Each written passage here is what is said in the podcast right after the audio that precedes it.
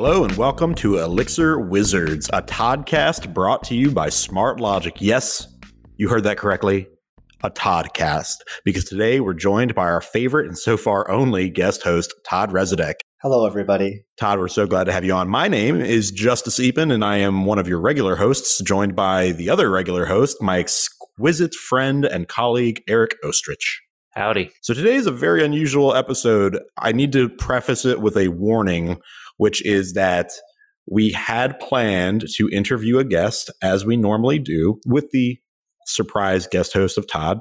And unfortunately, he had to reschedule. So we decided that we would call in some friends in the community who have and have not been on the show before and just have a conversation. So this is a really spectacular event. We actually have lined up Angel Jose, we've got Dave Lucia, we've got Greg Mefford, we've got Melvin Cedeno, and we've got Zach Thomas. Now, Zach Thomas, Melvin, Greg are all speaking at Lone Star Elixir 2020. I don't know if this episode will be out by then, but they are all speaking at Lone Star. Eric is speaking at Lone Star. Todd is speaking at Lone Star. I am emceeing Lone Star. So this is really turning into a sort of Lone Star warm up episode. And we just wanted to give you guys a heads up that it's not our normal format. And if you don't want to listen to an experiment, then you can leave now. But I think it actually turned out really nicely, and you're probably going to enjoy it if you stick around. Well, this is Elixir Wizards, and we hope you enjoy the show. Todd, you just recently left a long time role at Weedmaps, and you have now moved on to bigger and better things. Can you tell us about the bigger and better things? Yeah, so thanks for bringing that up. So, uh, yeah, a lot of people know me as the Weedmaps guy, and Weedmaps is a, a still a great place. So it was a great opportunity for me to begin working in Elixir full time. However, all good things must come to an end, and I uh, reconnected with an old friend of mine, Dave Lucia, after hearing him on a uh, podcast. Which podcast? And which podcast? I don't remember now. It's it's it's not important.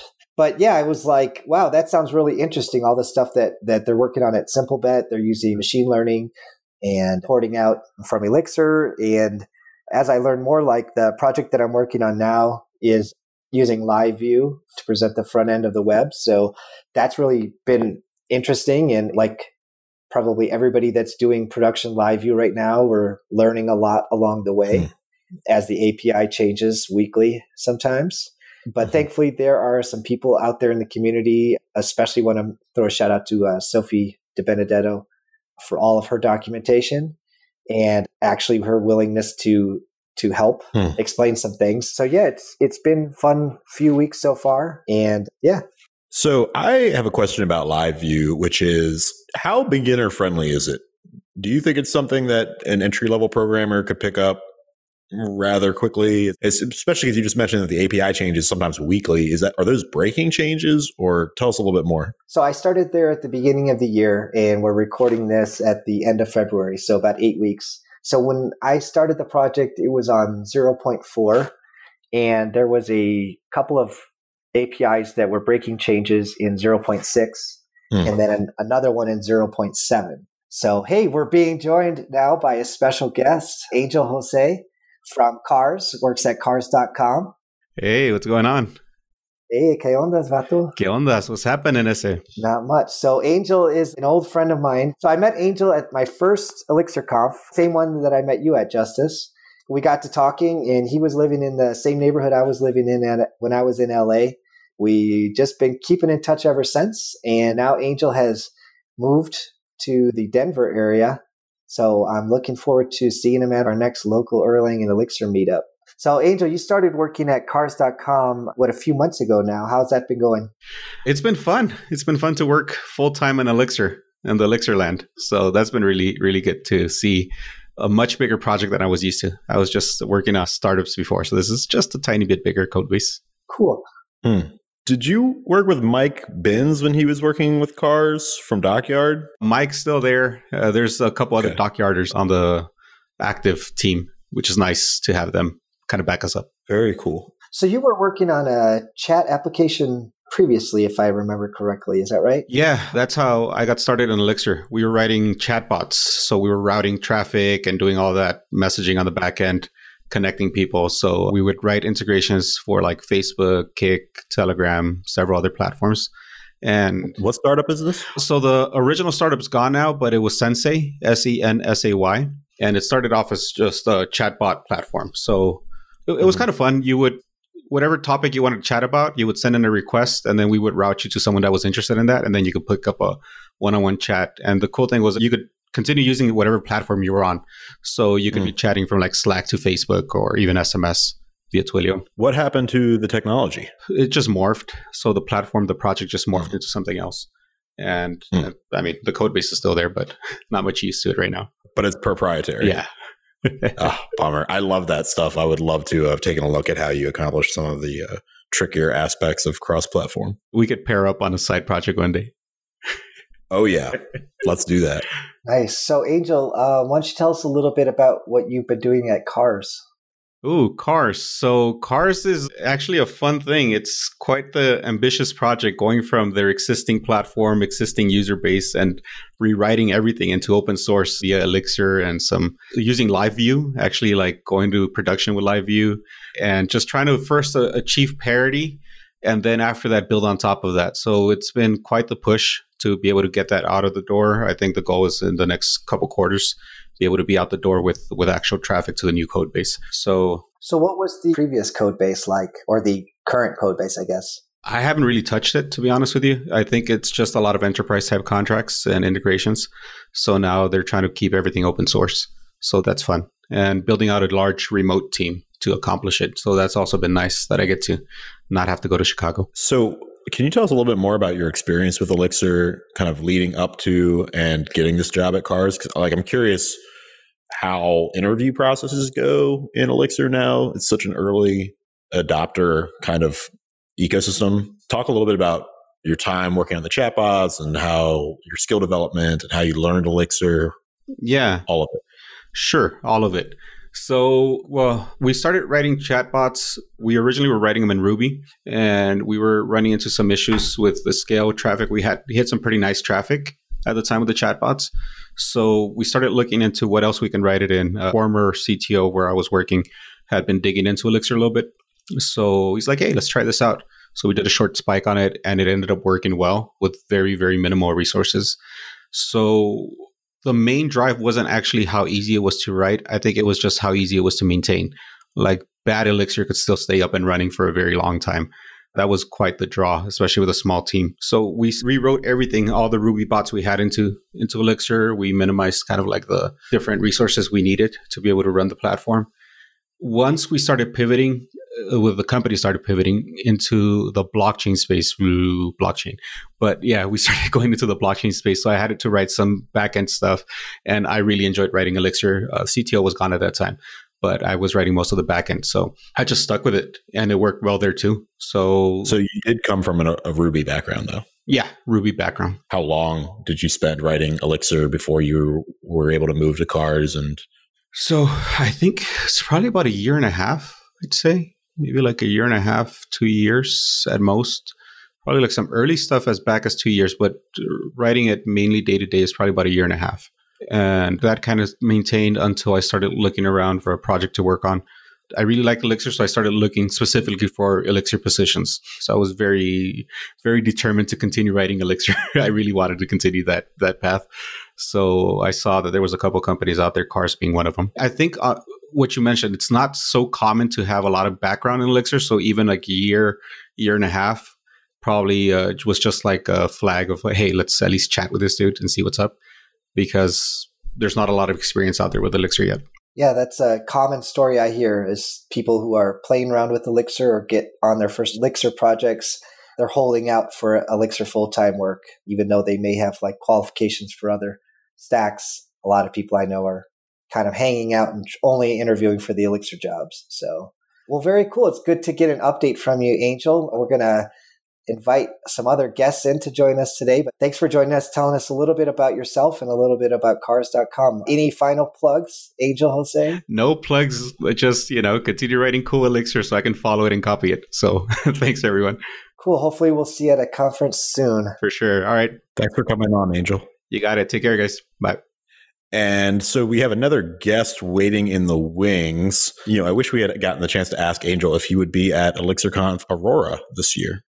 Well, he was there last year. He was. Yes, he and his wife were out there last year. So if that's any indication, hopefully he'll show up this year. Great. And, you know, even if he's not at the conference, we should visit with him. Maybe we'll do a, a show in person. He seems really interesting. I love chatbots and blockchain and would be really happy to do an episode on Elixir chatbots and blockchain. Well, I think like half of ElixirConf is always blockchain stuff, so I'm sure you'll you'll get a chance. Oh boy, oh boy. El Jefe, welcome to the Toddcast. Oh my God, it's Todd. Everybody, we have our second guest of the show joining us right now. It's Dave Lucia from SimpleBet. Hey, Dave. Hello. How's it going? Wow, Justus, you have so much more facial hair than the last time I saw you.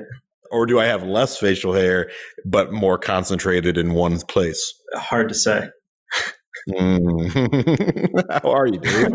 How's the weather up there in New York City? Are you at the office? I am at the office. It's rainy and it's kind of horrible out. So this might just become a simple betisode. Since Dave, you've been on the show before, you are the VP of engineering at SimpleBet, which is a very rapidly growing startup in New York City. Do you want to give the elevator pitch? Sure. SimpleBet is a sports betting company. We make it so that you could bet on in play things. So for a baseball game, if someone's coming up to bat, you could bet that they're going to hit a home run or they're going to strike out or they're going to hit a double or a triple.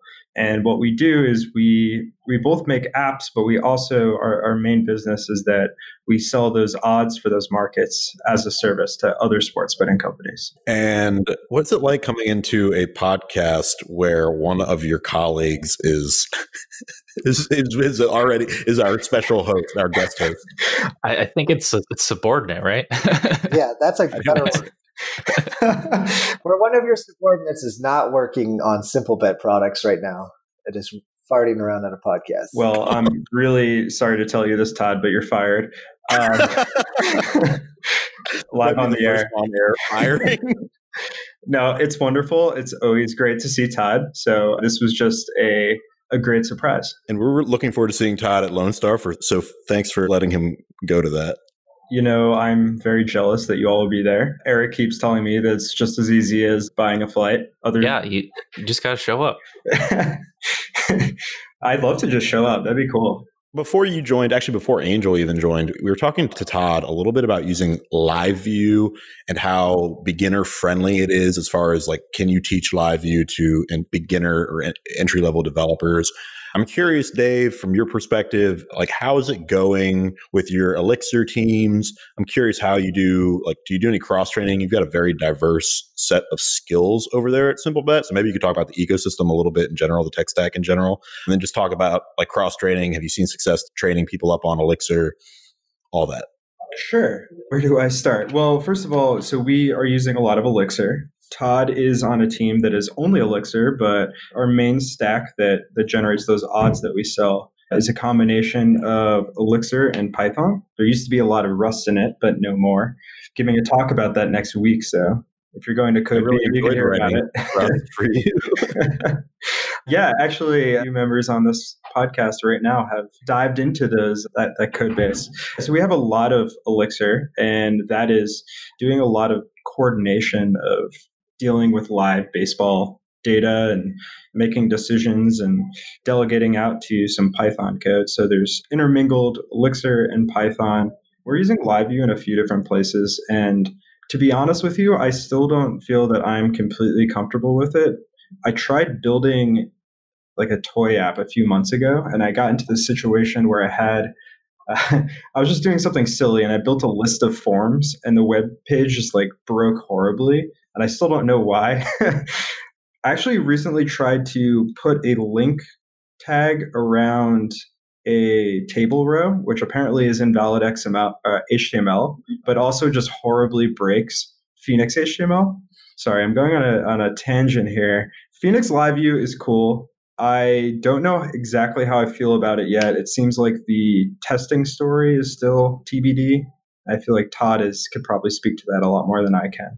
But in order, in terms of teaching it, it's been relatively straightforward. One thing I'm interested in is how you made the decision, or whomever made the decision, to incorporate live view instead of you know most places I'm familiar with or that I've worked before.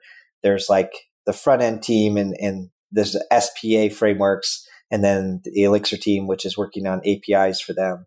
Um, so, like, who made that decision, and how did they come to that decision to to just use live view instead? So we had we had started down the path of you know do React for your, your front end. Basically, everything we're using it for are internal tooling, right? So we had started down the path of, of, building a React app and using that to expose certain types of data and certain types of forms that you might interact with. That ended up not going so well. And the reason being is that at the time we had this front end team who was like more, you know, on the junior side. And so there's a lot of stuff that should have been pushed to the back end and ended up getting pushed all into the front end. So a lot of data transformation and delegation happening in the front end. And then when we like looked at it again, we're like, well, this would be a lot simpler if we kept most of this in the back end. And then the natural progression is, well, is live view mature enough to throw in for an internal project? I don't think there was ever like a formal point where it's like we have decided that live view is the way that we do things, but we started going down that path and it, it just kept being an easy to use tool that was very accessible and seemed to work well enough. I don't think we've hit too many snags other than some breaking API changes. Todd could again speak more to that than I can. Yeah, we talked a little bit about that already. So, as with anything that follows semantic versioning and, and has a zero major version, you have to bite the bullet and expect that there will be some potential breaking changes. You know, just everything blows up and then you go to the change log and realize, oh yeah, that's this thing changed to this. So yeah, I mean, in my experience, it has been very easy to use. And that's coming from somebody that has never really done a full stack job before. So, and never really had any interest in learning React or any of those front end frameworks. So this moves everything into GenServer syntax basically. So even a guy like me can understand how to make it work. So and it, my impression has been that you and, and, the team you're on have been more, moving pretty quickly with, with LiveView and, and getting a lot done in, in a way that I don't think you could do with front end back end split. Might be wrong, but that's just my impression. Yes, we have we have picked it up pretty fast, and so that it has been good. To be fair with like the front end back end split, then you're also like adding more personalities to the mix, and then you've got that everybody having to communicate and having two different code bases that have to be deployed at the right times. So I would agree that it is slower, but to use two different teams. But I would also say it's probably to be expected in some ways as well. So don't underestimate the power of small teams, I guess. Definitely. Definitely. Have you ever seen that meme? It's like a, a drawing of a horse and like the back end of the horse is really well shaded and it's like a really, really good drawing and then the front of it just falls apart and turns into like one of Picasso's later works. I don't know if you've seen that, but the caption on it is full stack developer. And to me, that's, that's what I think of when I think of full stack developer. But in this case, like even the JavaScript is, is written in Elixir. So I think I've been surprised at how successful we've been able to uh, be given our lack of JavaScript our recent JavaScript experience, I guess. Well, I guess what we're going to have to do now is we're going to have to get a rival team to build it in JavaScript, and then you all can race. Oh man! Oh my God! Eric just sent the full stack developer picture. we'll have to put that in the show notes. Have to put a, a link to that in the show notes. But uh, I don't mean to digress, but I actually I do. I'm curious why the move away from Rust. Dave? Why the move away from Rust? Well, Justus, you're just trying to steal the thunder for my talk next week. Oh, no, oh, yeah. Well, don't worry, because this will come out after. So, okay, why move away from Rust? Are you familiar with Conway's Law? I'm familiar with Conway's Game of Life. Well, Conway is incredibly prolific man. Think a man. I don't know. Anyways, so Conway's Law is I don't even know if it's really a law, but it states that your software architecture will mimic your communication patterns. So, like the canonical example is if you have a three teams working on a compiler, you're going to get a three phase compiler. And it's because, you know, when you have teams and they're all focused on you know, the problem that they're solving, You know, they're going to have a lot of communication within their teams, but very naturally, the communication across teams is not going to be as high. And so the reason I think why we had Rust in our stack in the first place was because we had a team that was focused on data science and they were doing research and designing models and working in Python, never really having the intention of their models deploying to production. They were just focused on building good models. And then we had a machine learning engineering team who was focused on taking those models and deploying them to production and making them fast, et cetera. And what happens there is when you have those two different teams with two different focuses, you know, they each try and solve that same problem in a different way. And so even before I got here at SimpleBet, the decision was made that we were going to use Rust to solve that problem and keep the research side in, in, Python. And we had this like really expensive process where our data scientists would have to document their models. And I'm like thinking like, well, why is documenting a model so hard? you know, like why do why can't they just describe these features? And the reason why there's not a lot of literature, if you go to look at how to document a model, is because no one does that. It's just a expensive, wasteful process. And so despite the expensive nature of having two split teams, one doing the research and one doing the production modeling, we were able to build something that, that really worked in, in Rust and deployed as a NIF and Elixir, which is really cool. But when we spent more time like going back to the drawing board and thinking about the organizational design, it was very clear that the people who are building the models need to be the same people who are deploying them to production. So we moved to a service oriented architecture where our models stay in Python and uh, we built better tooling to do testing and back testing and increase the performance.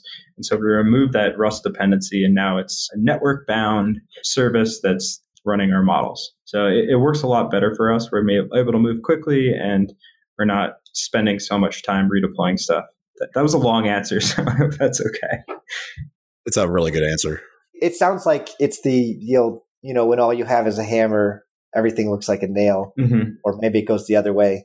I also think it's not all that common to change change course so dramatically, like especially so early in a startup. Usually there's stakeholders present that like are really fixated on this is, you know, was my decision or I'm really bought into this philosophy. It's really unique to SimpleBet to be able to recognize the flaws that exist and to make like really major changes to the way you're doing things and we are doing things oh. in order yeah, in order to be more efficient or to come up with a better solution at the end. So kudos to you and all the management that made those decisions. Well, I give credit to our machine learning systems team who has done that and has really made big strides in our uh, ML infrastructure. I just want to say, just because it's a ridiculous term, so when you have those two teams that are split up, and you know you're suffering from the consequences of Conway's law, what you do is a inverse Conway maneuver, which is when you reorganize your teams to reflect the architectural changes that you want. So we did an inverse Conway maneuver to fix that problem. sure Sounds like stretch. a Star Trek ship thing or something. I don't know. I don't know. So, Dave, we have another guest waiting in the wings, and we want to get one more in before we wrap up this episode. We've been really glad to have you, and I think that we'll probably have you on for a full episode again here in the near future. I want to give you a chance, though, to make any final plugs or uh, give you the final word before you go. It's wonderful to get the three of you together. Missing all of you, and Todd, I'll see you in a week. Until next time, bye, Dave. Well, that was Dave Lucia, everybody. Really, really fun guy. He's really smart. He's a great leader. And man, it's just awesome to have him on the show. We we will have to do another episode with him. Eric, I don't know how much we should tease like season four, even though I feel like we know what we're gonna do. Yeah, I think we're we're pretty settled on an idea right now. So yeah, I guess we can toss it out and see if we haven't done too much into it. So if this is something no one wants, then I guess we can not work on it, but hopefully. Uh, anyways, yeah, we're going to work on architecture of applications. So, like how big Elixir apps work and how small ones work. And hopefully, we can kind of get everything in between and talk to a bunch of different people about how they lay out their code. Yeah. Cool. And I would like to throw a shout out. Dave is too modest. That machine learning team we have at SimpleBet is a real who's who of geniuses. So they're all talking about their PhD dissertations and Ivy League credentials and whatnot all the time. So when you say the machine learning team, do you mean the data science team over there? Is that the same? Yeah, I guess it's all one and the same now. Okay, because I remember. So I've done some work over at SimpleBet, and I recall there was a data science team, a data engineering team, and then there was like a, you know, a developer team. And so maybe they've kind of just changed name nomenclature since I last was deeply involved. Greg Mefford, everybody, just joined us on the podcast. How's it going? Apparently, I'm a self disciplined amplifier. I don't know if that's good or bad. what is this background? So, for the listeners, wow, I can't. It's hard to describe. to describe. It looks like if if Greg was in a computer. So, does anybody remember the feature film Tron? Yeah, this is a miracle of cable management. Yeah. I have so much respect right now for Greg Mefford. So the listeners can imagine if you had like some of those enterprise like network switches that go in racks. If you've ever seen one of those things as you're walking by the closet in your enterprisey building. So if you took the motherboards out of that and just like splayed them out on the wall, like in a production configuration, and then cabled them all up, that's what you see on the wall there. Is this a modular computer then? Is that a no? It's just a network switch. You? It's a bunch of network switches. I have some of these how do you use it? What is the? Uh... Yeah. Oh, you don't use it. It's just it's a piece of art. Oh, it's a piece of art. Very nice. Um, I would pay for a piece of art like that. Wow. Okay, Greg is showing us the internals of a network switch. The cable management, though, is to me the yeah. So here's part. the thing: if I if I could get paid enough to make a living just like arranging cables like that, I would do it. It's a lot of fun. I'll give you sixty bucks to come to my house. Speaking of art, and Greg, we're going to get to you in a minute. We've got some things to talk about for sure. But speaking of pieces of art, your smart mirror, Todd, I'd really like to build one of those. Oh, thank you. I've heard a lot of people talk about this mirror. Use air quotes when you say smart mirror. But yeah, thank you. I didn't use air quotes. No, you should use air quotes. Because it's not smart. it's not that smart, but we should post a link to the blog post. Oh yeah, it'll go get in the notes. So, Greg, this is fascinating. We've been trying to get you on the show for a little while now. We were able to get you on today, sort of on a whim. We will still do an episode, a full on episode about Greg and the work that you're doing. But, you know, this is too good of an opportunity to pass up. You are over at Bleacher Report. How's it going over there? What are you working on? What are you guys using Elixir for? Yeah, it's a lot of fun. We are building sort of that third place for sports fans, right? Like we're we're trying to give you the sports news and alerts that you want, but also the social engagement and community and just kind of building that discussion around sports in a sports specific way. So we're obviously doing that on mobile platforms as far as Android and iOS, iOS goes, but then all of our backend stuff is for the most part in Elixir and also some .NET for the scores and stats components. Mm-hmm. And what are you doing over there? I recently kind of stopped coding and started not managing but tech leading. So I didn't want to stop coding, but kind of like there's so much other work to do that that's kind of the tech lead thing that happens sometimes. So the rumor is that Ben Marx has moved on to a different opportunity, and so are you sort of filling his role? Yeah, Ben has kind of transcended into the ether, and he's working at some sort of ultra stealth thing that I don't actually know what he's doing anymore. So, uh, Ben, if you're out there, we love you. We miss you let us know. He is alive. Yeah, but yeah, so Ben was our was our architect role, kind of overseeing all of our backend developers. So now I'm filling that backend functional lead role, and also you know to the extent that we need it, the architecture role. Hmm, so everyone is moving around. Eric also just got a new title. I'm a technical architect and developer. But if my slides at Lone Star are to be believed, I'm also a wizard. Congratulations. so, Greg, this season on Elixir Wizards, we're talking a little bit about hiring and training. And I know that, or at least the last I heard was that Bleacher Report was expanding, building out one or two new teams. How has that been going so far?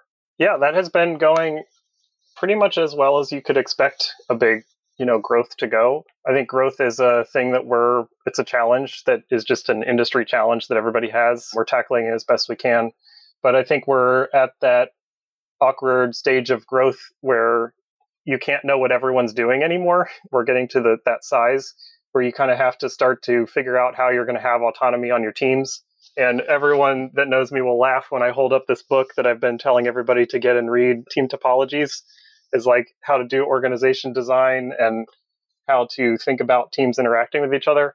So that's been one of the big things that I've personally been thinking a lot about and trying to sort of evangelize other people on how we can like even make sense out of how our teams what our teams missions are and like how they interact with each other and all that stuff. How familiar are you with conway's law? Yeah very familiar. Yeah so like i've been i've been explaining to i mean not explaining i've been like assuming that people already know but also telling them in case they don't about this because it's it's one of those things where you know conway's law dictates that the technical solutions that you're able to build are constrained by the communication structures of your company.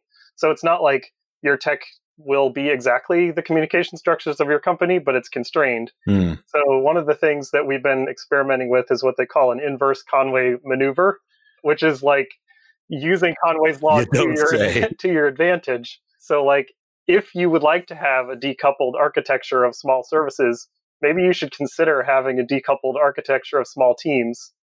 So, like, that's kind of the place that some of us are thinking. I think we know now what the word of the year is going to be. People are just going to be dropping this everywhere. I have never heard of it.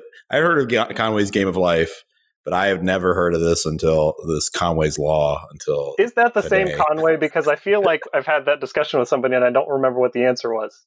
it's not to be known it just use use your imagination it could be the same conway it could be tim conway all Conways are the same Conway. It is a different Conway. Mm. Yeah, so thanks for talking about that. We were just talking to Dave Lucia a little bit about organization structures and and so it was good to see your perspective on building an organization as well. So that's a happy confluence, but it's not the kind of confluence that you're normally familiar with. That's not so happy. Confluence being the Atlassian project uh, product. Oh, Oh yeah, I was like, what is? What are you referring to? Yeah, no, anything by Atlassian, I'm not happy with. HipChat especially. Jeez, what a mistake. Oh man, Wow. they're gonna. I shouldn't trash talk Atlassian. They're too big of a company. Yeah. this week's sponsor, Atlassian. Era. Okay. So, Greg, you're going to be at Lone Star Elixir this week. So, a lot of people know you from Bleacher Report. A lot of people know you from being on the Nerves core team. But in the last year or so, you have been focused a lot on telemetry, the Open Census Project, Spandex, if I'm not mistaken. And so, can you maybe give us a little bit of a sneak preview on your talk and maybe just some other interesting things that are happening around telemetry in the Elixir community? Yeah, like observability and monitoring and metrics have always been kind of my nerd side project that I always try to bring in if if the company doesn't have like good metrics, time series metrics and monitoring and stuff like that. That tends to be something I really enjoy bringing in. So that's where I got involved from the beginning in the, the Erlang Ecosystem Foundation has an observability working group that I I won't say that I helped form it, but like I was there when it was formed and kind of did some of those early reviews of the document. Tristan Sloughter was really the one that that spearheaded all that stuff. But I've been participating in that and in the broader industry, like outside the Beam ecosystem, there's this thing called Open Telemetry, which is the merger of these two projects called Open Tracing and Open Census. So I'll get into it more in my talk here at Lone Star, but the idea there is that those two projects have merged together into this new combined project in the industry. So we're working on bringing that as a first class thing to the Beam. Very cool. Greg, have you gotten to look at the schedule for Lone Star very much? I have seen it. I don't remember much about it though. I mean, just out of curiosity, and it's okay if the answer is no. But uh, is there any talks that you noticed or people that you're looking forward to hear speak? I am super looking forward to the whole thing. Like I, I couldn't pick favorites. Hmm. I was interested to see though that there is a talk specifically about the telemetry project on the Beam. So mine's about open telemetry, which is like an industry standard, you know, thing that we're going to have a library on the Beam for. But people may or may not be familiar with this like Beam telemetry thing that existed before open telemetry existed. I'm sure that there will be a lot of confusion there because it's almost the same word. But anyway, so telemetry is like this kind of very simple API to from a library or from an application, you can fire an event that says, here's something that happened, or maybe there's some metrics involved, and then something else can capture that and use it however they want to. So I was, I was interested to go hear that talk about specifically what they're trying to pitch from the telemetry side. And I also noticed that you have the uh, Nerves icon on the Elixir Slack. And I'm curious, do you have any Nerves projects that you're working on? Or tell us a little bit about what you like about Nerves or have been using Nerves for. Nerves has a special place in my heart. I think it's really game changing if you want to, as a hobbyist, build some kind of embedded system and you you also want to learn Elixir or use Elixir. It makes it extremely easy to get started on just firing up a Raspberry Pi or like, you know, the Raspberry Pi Zero is like five bucks at Micro Center. So it's basically free. And you can run this little device that does some little function that you want to do, like Todd's Magic Mirror, for example, is something that you can you can build with nerves potentially. And for me, that w- it was the project that got me really into the nerves community. Was I wanted to learn more about Elixir, and I also had a bunch of Raspberry Pis because I'm just a nerd and I had these things and I'd never used them. That was the thing that coalesced it for me, and I was like, yes, I'm going to get involved. I'm going to help out with nerves however I can, like whether that's just docs or like helping people get started or answering questions in Slack. So that's kind of how I got involved into nerves, and it's always it's always been a special thing for me because of that. And I think it it like gave me that foot in the door of the Elixir community. Now I have some identity that I can like talk to people about what brings me to the community and all that stuff. Lately, I've had less time to contribute there, and I feel really guilty about that. But at the same time, like each of us only has so much energy in the day, and you have to spend it like however you need to. Yeah, I think it's natural for people to ebb and flow into open source projects. So I think when I first started working in there, Chris Cote was like really actively involved. Mark Sebald was really actively involved, and their time spent has kind of like changed a little bit. And we're seeing people like Jon Carstens like stepping up and doing a lot of work in there. So I'm interested. You are one of the few people in the nerves community that I know of that has a traditional education in electrical engineering, if I'm not mistaken, from University of Cincinnati. Yep. So, what was your first nerves project? What was the first thing that you made? That's a good question. I mean, I I think like many people getting started with nerves, I went through sort of just the make a light blink phase, and you know, how do I run just a Phoenix application that's Hello World from Phoenix on a network device? And like, let's just pause for a second. Like, if you had an Arduino, like, how do you run a Phoenix app on that? You just, I don't know, is that even possible? with nerves you can like just deploy a hello world phoenix app and you have this network attached appliance thing and that was like amazing to me right out of the gate like first day that was pretty easy as far as projects go i have this library called blinkchain that's for driving strings of neopixel leds so they're like red green blue reprogrammable you know like thousand frame per second led things so you can kind of like spray a stream of data into there and then tell them all to apply the new color so you could build a screen out of it. I have a screen over here that I could pull out. That's been kind of like my pet project on the Nerve side is kind of building and maintaining that library because I like seeing things blink and I like things that like I can write some code and make something magical happen. Like, you know, the the Nyan cat rainbow effect, like going across these grid of LEDs is pretty satisfying. So I've never really done mm. anything useful with nerves. It's more like just, you know, making things blink and Actually, no, that's not true. I used to work at Le Tote, and we used it in production a lot. So that's kind of a special case. That was at work. So at home, I've never done anything useful with it like like Todd has. Maybe it's time for all of us to get on board with a Smart Mirror 2.0. What do you think, Todd? I'd love some help. And I pull requested into the Smart Mirror. That's true. Eric is my only other contributor besides me. The only thing I did was make you had a magic number maybe that I made into a module attribute just to match the other one that you had. So that's my big contribution don't diminish your contributions.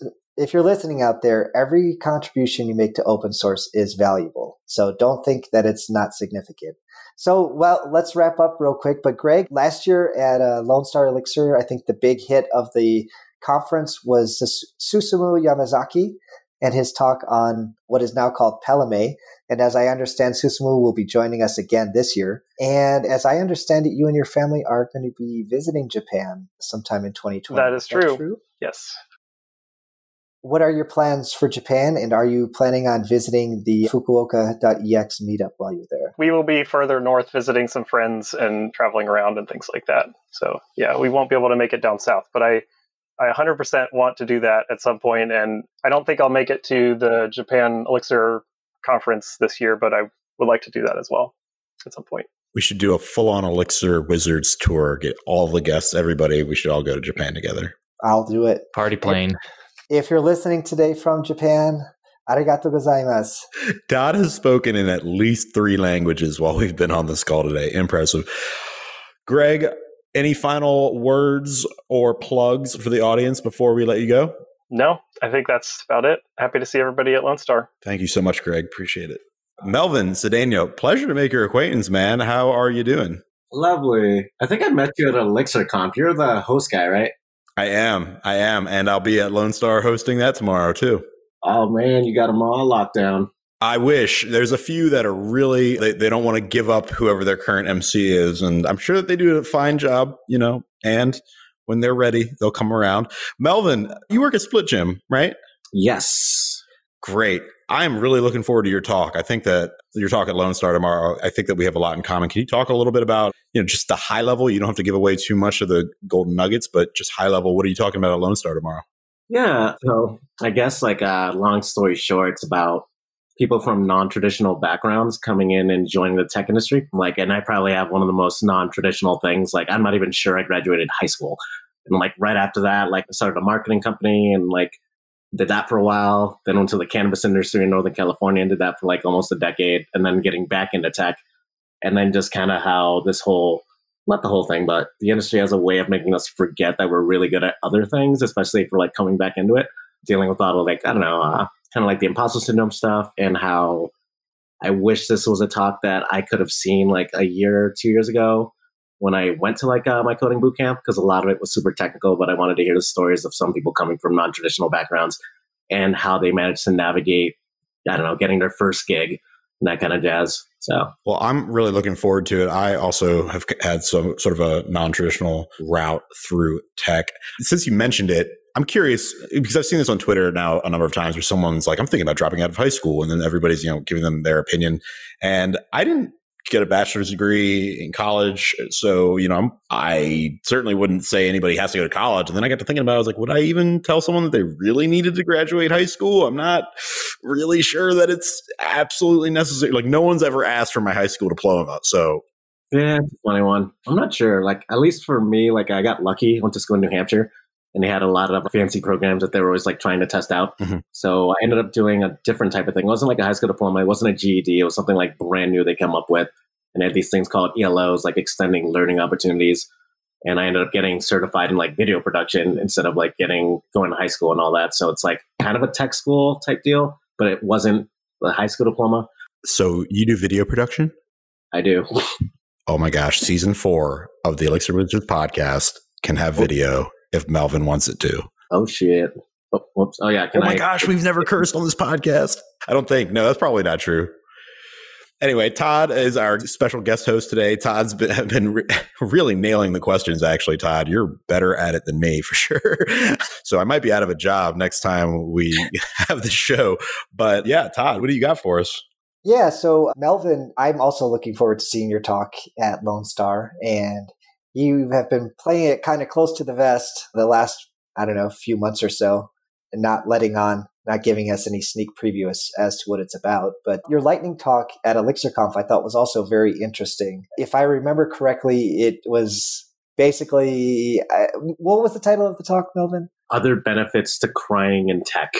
ah, okay. Yeah, so it was basically about more of the emotional side of being aware of the emotional side of, of working in this industry. So, and I think it's a real testament to coming from a non traditional background that we're able to see this other perspective. So I think for those of us that have been doing this for a really long time or came from this as a out of our formal education into programming there are a lot of things we take for granted. And that was really kind of eye-opening to kind of remember back to what it was like first getting started out and how tough it can be to change industries and get into this world of programming. So yeah and, and i know there's going to be a lot of people there that are looking at you know boot camps or have been going to boot camps and are trying to find their first job. And, and I know that for the last, I guess I've known you for maybe a year or so now. Yeah, so you have been mostly focusing on just doing like freelance or working as a contractor rather than to go into a like a full time Elixir job. Is that right? I felt as though that was more of like out of a need. I felt like a lot more luck. Like I got a lot more results going down that route than the other one. Like uh, I don't know, Turing teaches Ruby and I felt pretty good about the Ruby. But anytime I'd be applying the Ruby gigs, nine out of ten times I wouldn't hear anything back. And then I was really liking Elixir and I started applying the Elixir gigs. And then at least when I switched over, I would hear back from probably 80, 90% of the companies I was applying to. So that's something that I noticed right off the bat. I was like, I should probably just keep going down this route because the results are just literally speaking for themselves. And it's just turned out and worked out in a way that the remote gig that I kind of wanted uh, it was just easier for me to find in the Elixir world and the like freelance world.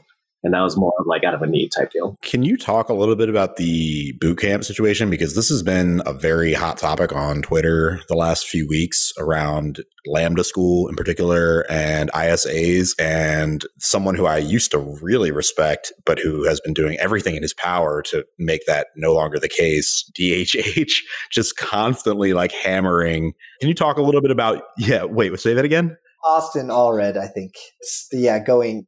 Oh yeah, he's hammering Austin Allred, the CEO of Lambda School, and it's a very dramatic, petty type of thing that's happening online. I'm curious what your take is on this. I mean, you went to a boot camp. Did you think it was worth it? Yes, I think you got to be careful looking at boot camps and their numbers. Right. Um, a lot of them play like the numbers game, where they'll show you one like 80% of our people had jobs like in certain cohorts, but that number might be three or four years old. Mm-hmm. And there's a lot of boot camps that aren't all that transparent bottom, but uh, there's certain organizations out there, like nonprofit ones, like CIRR, like the Council on Integrity and Results, and something else, uh, but CIRR.org. And I like what they do. They pretty much like if you're a part of their whole like little group and you have a boot camp, you have to account for 100% of your students and essentially track them on, see what their progress is. And I think ones that are doing stuff like that, where the numbers are pretty much like being verified by like some outside auditor, something like that, you can do your research and figure out like, do you trust the numbers that they're giving you? Mm-hmm. I think those type of boot camps that are doing that and are showing good results, those ones are worth it. So, would you personally recommend Turing? Oh, all day, all okay. day. I'm, I'm biased. Yeah, uh, well, I am too. I mean, I went to Launch Academy in Boston, and I would absolutely recommend them to anybody that was considering breaking into the field. So, and when I hear about Lambda School, it seems like they actually do have a great curriculum, and mm-hmm. uh, I mean, obviously, very smart instructors. They seem very much in the same vein as App Academy, which I think is safe to recommend. Do, what do you think of ISAs in general? These income, what are they called? Income share agreements. What do you think of that? I think they're a great way to get people in. What What is it like? With this in terms of Lambda School? 17%. Oh, wow. If you make more than 50 grand a year, which yeah, apparently is not a lot of money. Two years to take. I think they're okay. I don't know. There's certain things I've been reading up with in terms of like situation. I don't know exactly what's going on behind the scenes, but it seemed like they were selling off their contracts and that's how they're ending up making their money off those. Something like that. Oh, selling off the to collection services, probably something like that. Where yeah. I don't know. There's something weird going of but, course, because they're not enforceable contracts, mm-hmm. right? like, can you imagine taking one of those to court? It would get thrown out in a heartbeat. I mean, I think they're a great way to get people in, especially if people want to like change fields and all that. It's a great way to like give people hope.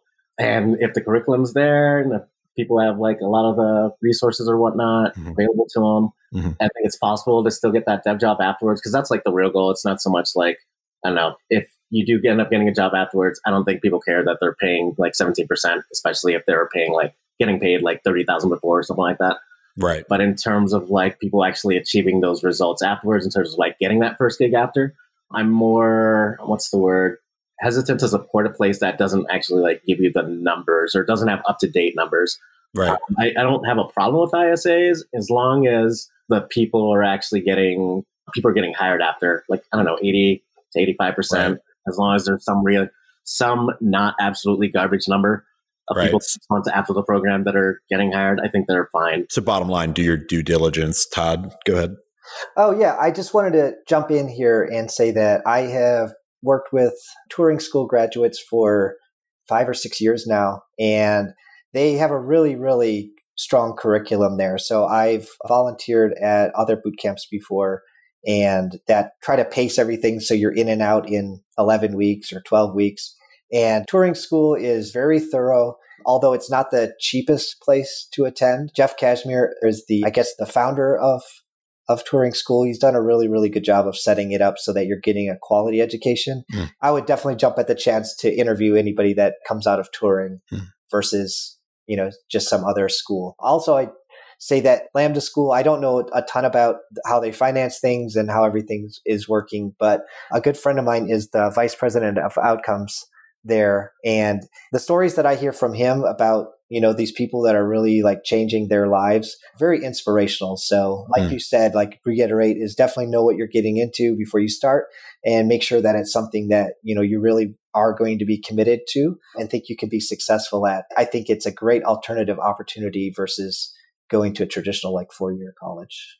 And speaking of traditional routes, I mean, Todd, Eric, did y'all go to universities, do CS degrees?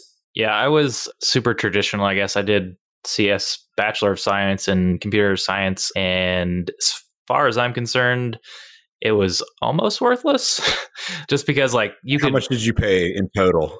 A, a lot, but number I'm I'm uncomfortable saying. But I went to a private school to start with that had a decent scholarship, and then I transferred to Towson University where they merged two programs where so you could get a programming degree without actually ever programming, Mhm. which just is like mind blowing to me. But yeah, so like given that fact, I feel like my specific degree was not necessarily worth it, but I like made the best of my time by like working in the computer science department and like doing all that stuff. So it's like the four years of time was to delay getting a real job was worth it, but not the actual education, maybe. And just so I'm clear, I've been working with Eric for three years now, and you're easily one of the best developers I've ever met. Just incredibly prolific in your ability to put out code and really high quality code at that. Todd, did you do a CS program? I studied information systems, Okay. uh, which is in the School of Business at the University of Wisconsin. So, Okay. but I think if boot camps would have been more popular, I definitely would have been there because when I was going to college was in the late 90s and I saw all this dot com boom and my older brother was in the industry already and all I wanted to do was get the knowledge that I needed to start working Hmm. in the web and I got there and found out it was not exactly that. So Hmm. it was my first experience in Java and it has been my last experience in Java while I was there. So I think I, I definitely, definitely did learn some things and it was an in-state, you know, education. So it wasn't super expensive, Hmm. but it definitely, it was more than what I was looking for. I could have bailed on a lot of business classes and just gone more into the engineering stuff. So Mm, mm. I could talk about this all day. Education to me is an absolutely fascinating topic. Melvin, do you want to tell us a little bit about split gyms and sort of what you're working on over there? Ah, sure. That's a funny one to talk about because it's the easier one of the contracts I've had to explain. But essentially, gym memberships, but Airbnb for gym memberships. That's essentially what the product is. So if you have a gym membership and you're not going to use all your days, you could essentially sell some of your days for cash. I mean, right now we're all of our gyms are in New York, so unless you're in New York, you can't really use us. But no, I just build out backend endpoints. Um, currently working on some scraping stuff in Python but nothing too crazy, nothing too fancy. Uh, I like the team a lot. We're all distributed. Uh, one of our buddies is in Brazil, Cristiano. I think Todd just had a project with not too long ago. Cristiano works with everybody. Oh, Justus, you're the Justus. I am the justice. Yeah. Oh man, that's funny. No, I love that dude. He is hilarious. So did, has he told you about the project that we're working on together? Nah, It's a chatbot project. Oh, sorry. We've had so many conversations today. Anyway, it, it's a very interesting chatbot project. I've actually started working on it in 2015 on, in Rails. Yeah, we'll have to have him tell you about it. yeah, for sure. Uh, no, no, that's essentially it. Just building out endpoints, trying to switch over things to GraphQL at some point. But yeah, I like it. They're fun. The team's super chill, and that's probably my favorite part. cool. Well, we're looking forward to seeing you down in Austin. Any final plugs? You want to plug your Twitter or uh, website for the project you're working on? Uh, me is nah, nothing too crazy. Like I'm not really a big Twitter dude or any of that. All right. Well, look for Melvin at Lone Star Elixir. Thanks for joining us today, Melvin. Thank you for inviting me. Thanks for coming, Melvin. Zach Thomas, everybody. How are you? Hi, how's it going? I'm doing pretty good. So, Zach, really excited to have you on for this very unusual episode of Elixir Wizards. Can you tell us a little bit about yourself, how you got to learn Elixir and where you're working, all that? Sure, yeah. I've been doing software development for about two years now. I was a Turing grad, a Turing School of Software and Design grad. Uh, I work at Blinker, a company for buying and selling your car online, and have been there for a bit over a year now. And we are progressively using more Elixir every day. And now everything that new that we're writing on the back end is currently in Elixir. Blinker. Is that the New England way of saying turn signal? Kind of, yeah. Like I think that's the real clever pun. Yeah. Okay, very cool. So amazing that you went to Turing because we just had a, another Turing grad on the show, Melvin Cedeno, and he's also speaking at Lone Star Elixir Conf this week, which that just seems like an amazing coincidence. Tell us about your time at the program. What like what did you like about it? What was the best part? I liked it a lot. I really like really intense environments like that. And Turing is a very intense environment. It's very much a place where you get out uh, what you put in.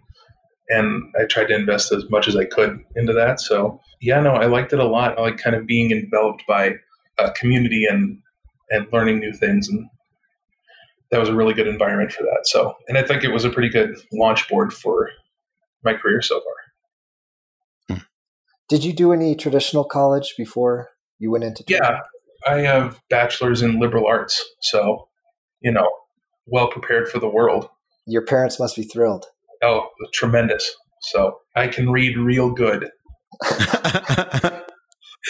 it's actually pretty important in our profession. So, yeah to be i mean unironically it really has like helped in a lot of ways that i didn't expect that it would. Being able to like decipher large amounts of information and being able to synthesize it fairly quickly it's all stuff that the college that i went to really emphasized. I went to a kind of a weird place and that was very much like what was taught there and it's been weirdly helpful. So no i, I definitely don't regret the liberal artsy like no idea what i'm going to do type of path Nice. So you're giving a talk at Lone Star Elixir this year, and the title on the website is "Getting the Frog Out of the Well." Can you give us a little elevator pitch on what that means, and then maybe expand a little bit more on on what the purpose of the talk is? Absolutely. The elevator pitch is that you should be having way more fun at work, and if you're not, it's a problem. Mm. It used to be about componentized design, so I made a pretty big switch there. I'm sensing a theme in myself. The talk used to be about breaking down big applications into small horizontal components, and then halfway through, like I realized from a combination of conversations with people in the community and my team that what I'm really trying to solve isn't how best to manage application state.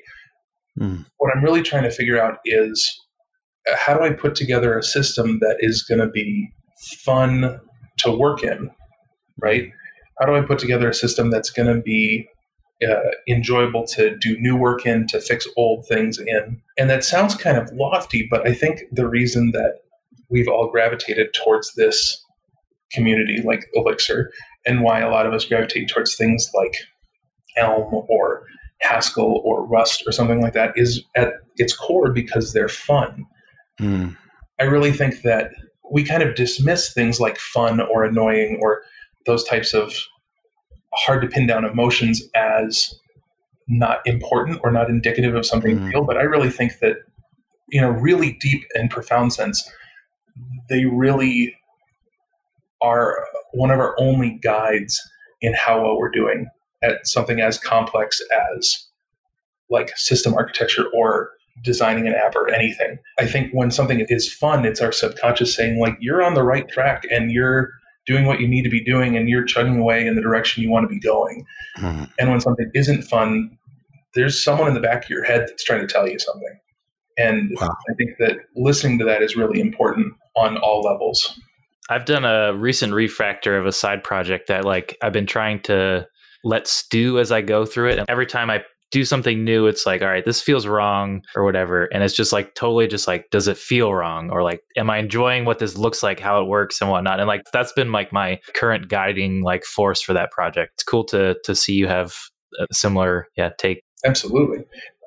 And I think that's really important, right? Like, especially when we're working on a team, the people I think who we often really like on a team are the people that create environments that allow us to have a good time while we're at work, both in terms of like the managers that we really like are people that allow our day to be like enjoyable or productive and the contributors that we like to work with or like come into a code base afterward are the people that that leave it in a state where putting new stuff in or fixing stuff isn't horrible. So I think it's a really good metric. So that sounds like a really awesome talk, and I can't wait to see it in person.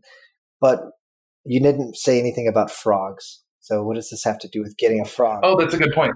The frog thing is there's a Chinese idiom about a frog that sits at the bottom of a well and looks up and sees the sky. And a lot of people use it to mean like limited perspective, like in conversation, that's how you'd use it. But it comes from an older story about a frog sitting at the bottom of a well and then a bird comes along or a turtle or various other animals, depending on who you ask, and say, like, yo, what are you doing at the bottom of this well? This is kind of strange. Like, what are you doing? That doesn't look very pleasant. The frog's like, I'm loving it down here. I'm having a great time. The bird's like, don't you want to see like the rest of the sky? And the frog's like, I don't know what you mean. Like the sky is that little round thing up at the top of the the top of the well. And a lot of people take it to mean like, oh, the frog is dumb and he should listen to the bird and hop out of the well and go exploring for a while.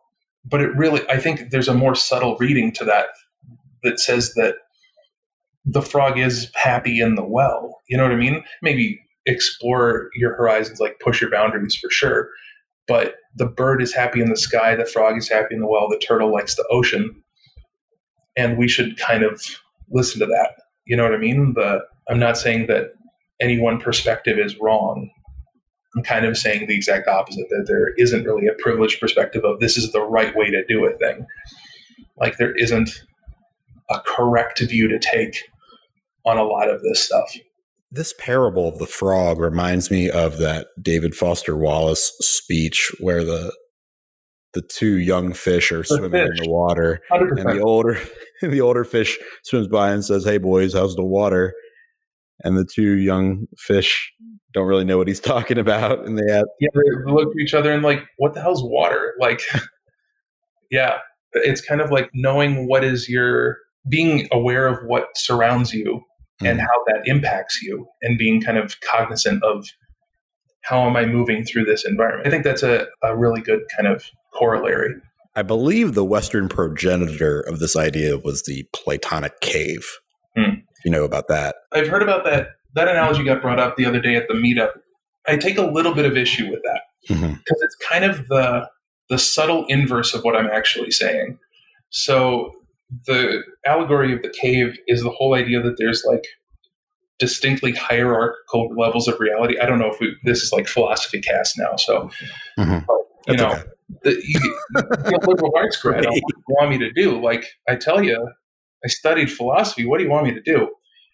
But like the Platonic allegory of the cave is very much about like hierarchical levels of reality, especially in the context that he's referring to that in the dialogue that he brings it up. It's right. very much about like maybe there isn't a true final reality, but there's definitely hierarchical reality. Like there's higher fidelity. Right, exactly. Person leaves the cave, sees the sun, comes back, tries to get them out of the cave. Then he says, What if that itself is another cave? And then there's like n levels of nested cavedom. And what I'm kind of saying is the inverse of that, that there kind of isn't a good direction to go. Be satisfied with the cave that you're in. It's not even that, it's that there you're not getting out of caves. Hmm. You might get out of a cave and figure out more about yourself but you're not getting out of caves. To bring it back to computer science, have you read Gödel Escher Bach? Yeah, yeah, a little bit. Yeah. I haven't finished the whole thing because nobody in the world has. But yeah, no, you're I crazy. Read a, read I read a little bit of it. Yeah, and then you probably remember the like genies within genies. Totally. Yeah, that's pretty early in the book. Yeah, I think that's it's very interesting the way different people look at that, especially if you're kind of coming from like an Eastern philo- philosophical viewpoint versus a Western philosophical viewpoint. Right. And that's kind of the, I think, the delineator there. Yeah. Really, what I'm advocating for is not like an abandonment of moving towards like having an upward vector out of cavedom. It's more like for any group of N individuals, their journey out of a cave is going to look different from any other group of N individuals. Mm-hmm. That there isn't like a universalness to cavedom. Yeah. You know what I mean? The frog has a different journey of cave to whatever to whatever than the bird does or the turtle does. And that I think at the end of the day is my point that the guiding force in what direction do we go to move up in levels of happiness or how good we are doing at our job or whatever. The guiding force is something like fun or how happy we are. Flow, maybe. Yeah, yeah, I, that's a thing I've been thinking a lot. Like, does flow equate to happiness? Does equate to whatever? Mm. I was going to bring that up a lot in my talk, but I think like a day before, I was debugging this really awful problem, and I was having a horrible time. And I look up, and two hours have disappeared. Mm. And I'm like, oh well, all right, I've hit flow state, but I was pretty miserable the whole time. Yeah. so I think that's complicated, but totally. Wow. I think that's a really thoughtful idea for a talk. I, am really looking forward to it. Which talks at uh, Lone Star Elixir are you looking forward to seeing, or what are you looking forward to? I'm going to admit something really awful. I don't think I've looked at the list of other talks that are being given. You're speaking there, aren't you, Todd? Yes, Eric and I are both going to be there. Oh, okay, excellent. then I'm looking forward to both of y'all's equally, is what I'll say. Ah, that is such a good diplomatic answer. I should honestly go look at the list. I've been a little bit myopic in my own life right now. Actually, I wanted to ask you something, Zach, because so I am emceeing the conference, mm. and so I've been stalking every speaker so that I could introduce them adequately. And you are by far the most difficult person on the docket to learn about just from Googling. So, is that intentional? I don't have a huge online footprint a lot of the time. And that's been like a little bit intentional. There's no grand conspiracy. I mostly just like, I don't post very many things onto the internet in general. What's something that you want the crowd at Lone Star to know about you before you take the stage? That I really am wearing my best hoodie. I don't know. I can think about that a little bit more, but well, I'll see you at the speaker dinner tomorrow if you'll be there. And yeah. uh, if you come up yeah, with something else, then I won't have to drop the "he's wearing his best hoodie" line, which will probably honestly go over just fine with that audience. So, right. Todd, do you have any more questions? I'm sorry to be so comfortable with off-topic conversation. Oh, not at all. No, I think it's it was a really good synopsis of what the talk is going to be all about. It's very thought leadery, so not super technical, but more introspective, or I think than most talks. And so, and if it makes you feel better, I have known Zach for at least a year now, and I know almost nothing more about him. I know that he went to Turing. I know that he works at Blinker, and I think I know that one of his brothers is going to flight school in Florida. Wow. Yeah, that's true. He's my only brother. So. Okay, so there we go. Where are you uh, calling us from, Zach? Denver. I'm calling you from. We have like a little. We call it like a meditation type room, but it's.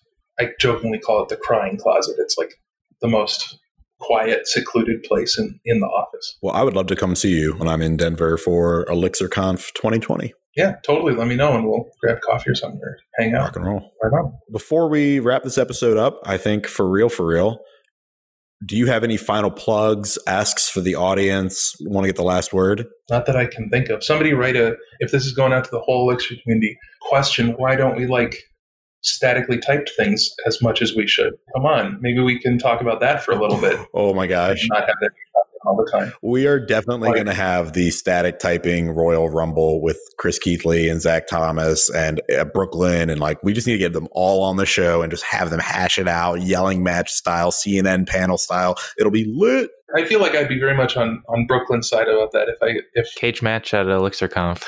I think that sounds great. I'm ready. Let's go. Whoever comes I'll out the types that win. Shirt. I'll get a, a nice like Haskell shirt. Lots of Oh my gosh, you and Brooklyn are on the same side. If you haven't met Zach in person, Zach is about what are you about six six? Six five? I, am like six four ish. Six oh four, oh maybe 280, 290. That's very nice of you to say that. But. Okay. I would just say that if you were going to have a tag team wrestling match, I would probably choose Zach to be on your side. So I just think it sounds like fun. I don't I don't know what the big deal is. I mean, it'll be pretty amusing if you. Anyway, not going to get into jokes about snapping Chris Keathley in half like a twig or anything. Legally, I have nothing to do with that, so I don't know what you're talking. about. It was a legal maneuver. Well, yeah. So Elixir Fight Club is the next podcast, and thank you so much, Zach Thomas, for joining us on the show. I would love to have you back on for a full episode. I think it'd be great. Your synopsis of your talk, I'm looking forward to your talk. I really deeply feel the things that you're talking about. I mean, you almost brought tears to my eyes because it so deeply speaks to how I view our profession. So thank you, Zach Thomas. Thanks. I really appreciate that. It's been awesome talking to you guys. You guys are great. I'll be back on anytime you'll have me. Well, this has been a very unusual and edifying and interesting episode of Elixir Wizards. I'm really glad that we got to have our favorite and only guest host, Todd Resudek. Thanks for coming on, Todd. That's always my pleasure. You really do a terrific job. You come up with really insightful, interesting questions, and you do a much better job of keeping us on topic than I do for sure. Also, thank you to my regular co host, Eric Oestrich. Yeah, glad I could be here. Really looking forward to your talk tomorrow at Lone Star Elixir. Maybe this will go out in time for that show, but probably won't. In any case, it's okay to listen to this from the future. That's it for this episode of Elixir Wizards. Thank you again to our our many guests and my co-hosts Eric Oestrich and Todd Resudek. I'm Justus Eapen. This has been a Toddcast. Elixir Wizards is a SmartLogic podcast. Here at SmartLogic, we're always looking to take on new projects building web apps and Elixir, React, and Rails. Infrastructure projects using Kubernetes, mobile apps using React Native. We'd love to hear from you if you have a project we could help you with. Don't forget to like and subscribe on your favorite podcast player. You can also find us on Instagram and Twitter and Facebook. So add us on all of those. Todd, where can people find you on the socials? Yeah, you can find me on Twitter. Uh, it's super simple with no vowels in it. We will add that to the show notes. You can find Todd on Twitter. You can find me on Twitter at Justus Eapen. That's just use a pen. And Eric is on Twitter at Eric Oestrich. Join us again next week for another episode of Elixir Wizards.